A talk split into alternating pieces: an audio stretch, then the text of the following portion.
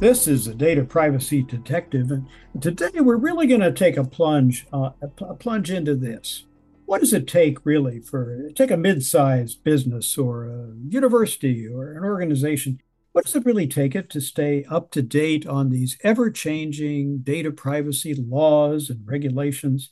Uh, certainly within the United States, we we've seen uh, the sixth state out of 50 to enact a comprehensive code, and who knows who'll be seventh, and they differ here and there. And then you add all the countries of the world and different, you know, this is really challenging. And that's beyond the problem of our employees or our personnel get phished with a PH and hardware can uh, break down and people can give away a thumb drive and be all the problems of the theft of personal identity and data. There's a big problem. And today, as we have as a guest, Rachael Ormiston. Rachael is a privacy executive who specializes in global privacy, cybersecurity, crisis, and incident response. Rachael, thank you so much for joining us today. Hi there. Thank you for having me. Now, you are the head of privacy at Osano, a business uh, based in Austin, Texas, and it's a leader in privacy management software help us understand what Osano does and, and what it doesn't do. I take it, for example, you don't sell hardware. This is software we're going to talk about. That's right. So Osano is a data privacy platform that helps to simplify privacy compliance by helping organizations to build, manage, and scale their privacy programs. Obviously, compliance is important, but so is increasing trust and doing the right thing. So Osano has tooling that can help organizations to support their subject rights management, vendor rights management, and consent management, amongst other things, in a one-stop shop that's easy to use and hopefully anyone can use it. Uh, the reference on the website is no fines, no penalties pledge that Osano pledges that. And it's not a, you're not an insurance company, but you're, you're, you're saying that if you use our software properly and do it well, that you're, you're, you're pretty much reimbursing the customer for a fine or a penalty that a, uh, a data privacy authority might levy. Do, do I have that correct? That's right. The, the tooling is being designed in a way to meet the compliance requirements. We work with many outside counsel. We have a number of um, really strong advocates within our organization who understand the requirements. So we have a tool that is designed for organizations to use. And uh, we, we have that pledge because it's something that we feel very strongly about. Well, that's a real enticement uh, for any business or organization to take. Certainly, to take a look at this. And I take it you you deal with businesses. Do you do you uh, have products also for individuals, or is it really a B two B uh, business? Really B two B. Well, let me ask you this. Let's start this way, Rachael. How, take a mid-sized U.S. business or organization. What are the essential elements that that uh, organization has to have to have a decent and compliant privacy policy and system? So I think writing a decent privacy policy, it really has to be readable and easy to understand, which is of course getting harder to do when the regulations are ever evolving.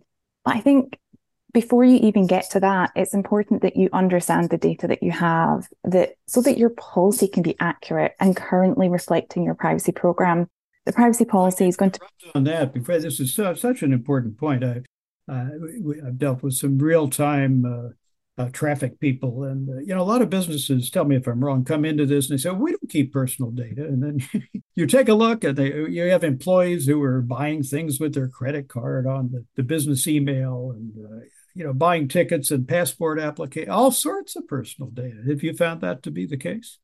Absolutely. I think um, anyone who's working in privacy knows that you can ask 10 people in the room the same question, you might get diff- 10 different answers. Yeah. So it really is important that you are taking stock of what you have so that it can be accurate and then it's current. I think another thing that organizations sometimes do is their privacy policy might be wish listy. It might be future state. You're trying to think about what you want it to be and you want it to be accurate rather than aspirational. So I think that's why really when you're building your privacy program, you have to ask those questions around what systems you have, what data you're collecting, what processes your teams are following today, and who you're sharing that information with so that you can set up the best foundation for your program and ultimately for your policies too. With the data sharing, I mean, we've certainly seen a proliferation of data sharing agreements. We even have an acronym now, DSAs, you know. And uh, there are just an enormous number of these. I read one estimate that a typical mid-sized business might have two or three hundred data sharing agreements, uh, often without really knowing it. That's it. I think the ecosystem around data sharing it's it's getting larger because we're all using different services. And I think one of the the challenges with that is finding the time to be able to review all those different vendors and sub processors. I think that's where you can sometimes get creative and strategic around how you best manage that risk. So sometimes it might be a case of having one individual in your organization who's solely focused on that. But for smaller organizations that maybe don't have that luxury of resourcing, it might be looking at tooling that can help support your vendor rights management and your vendor risk management by um, looking at those those ratings and doing some of that work for you. And that's something that Osano can help with as well. Invading uh, Osano's privacy or trade secrets at all. How does one create a policy and a system that, that aims to comply not only with existing Uh, regulation, uh, varied as they are, but but with kind of lasting principles of conduct, responsibility, and transparency.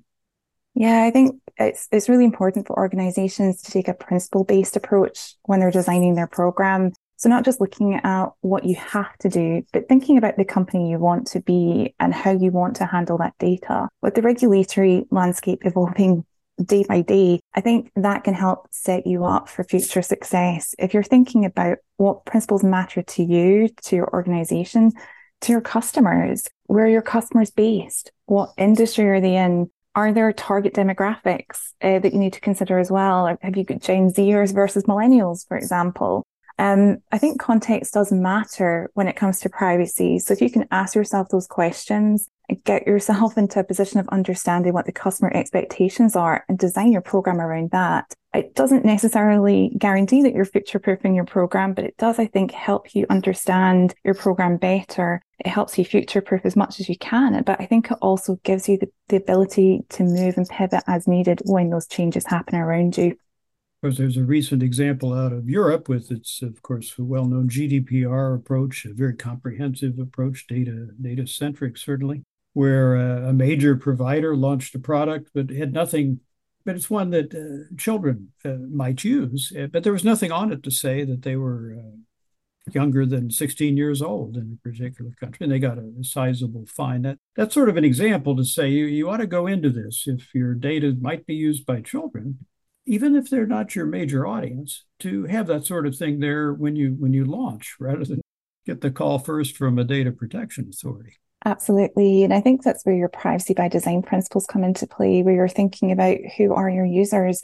And then when you're evaluating that, what risks are associated with that and how you mitigate that? Because I think that's such a good example where you, you might have a product that might be used by children. Um, had you considered that when you were designing the product? Um, but I think that those principles can really help stand you in further said if you're taking the time early in your processes to think about how your product, how your data might be used it can help you later on in the process and hopefully avoid some of those those tricky conversations.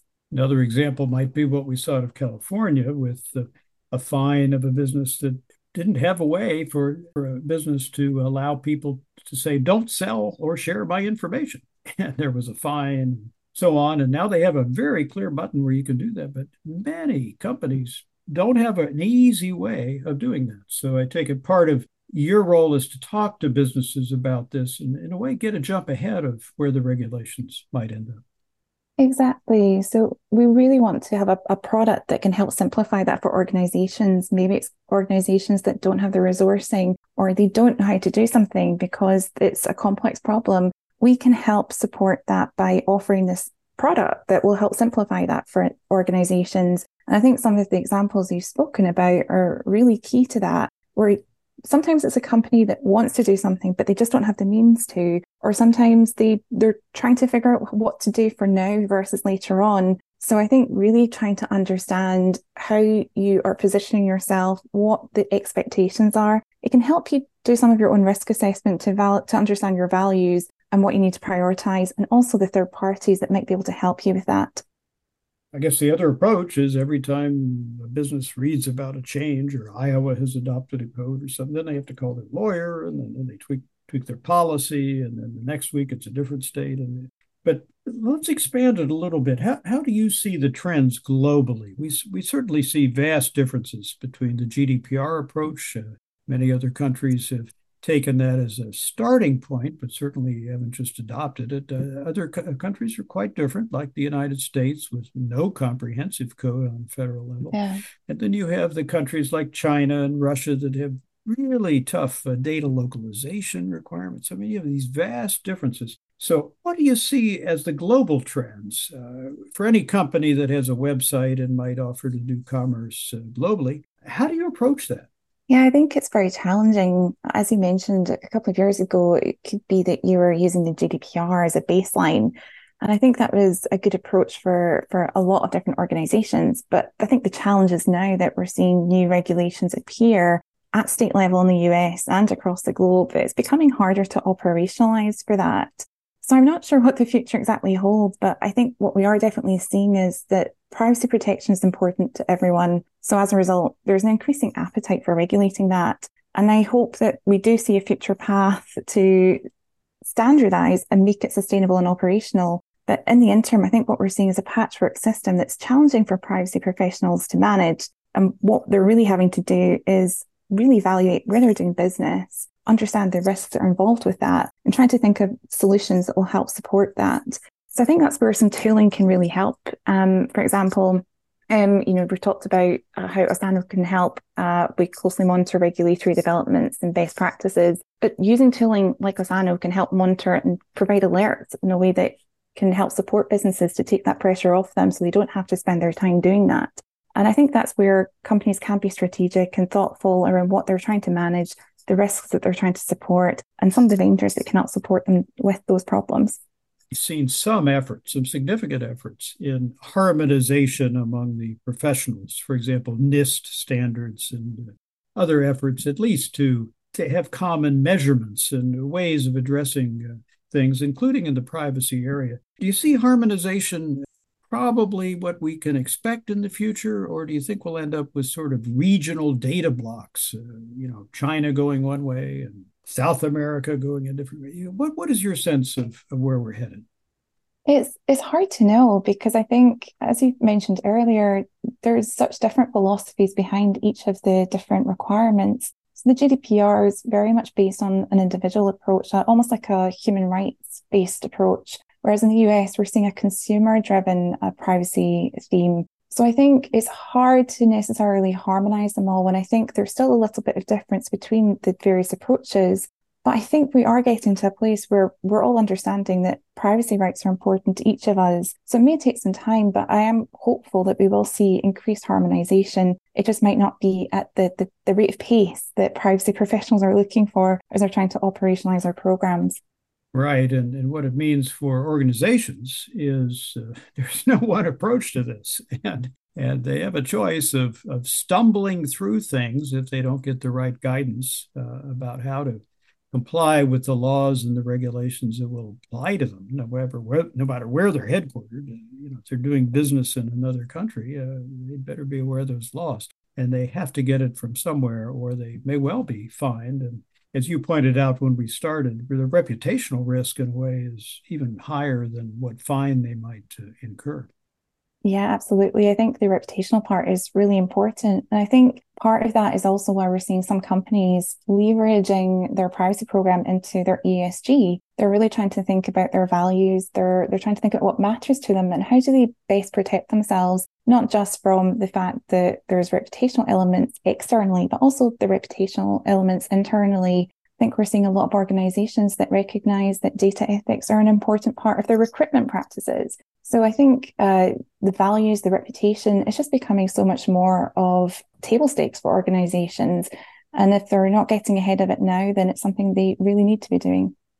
Thank you very much for taking us on a tour of a very interesting approach to achieving compliance and, more importantly, uh, how any organization wants to position itself and really behave in the, in the world of global data and uh, how it wants to be known. So thank you very much for being our guest. Any any final words for our listeners? Um, no, I, I, thank you so much for inviting me. It's been a pleasure talking to you about this. It's such a, a challenging topic for many, and uh, we're we're here. At, reach out if you have any questions. But thank you so much for inviting me to join today. Well, you're very welcome. And as always, I will remind us all in closing protecting your personal data begins with you.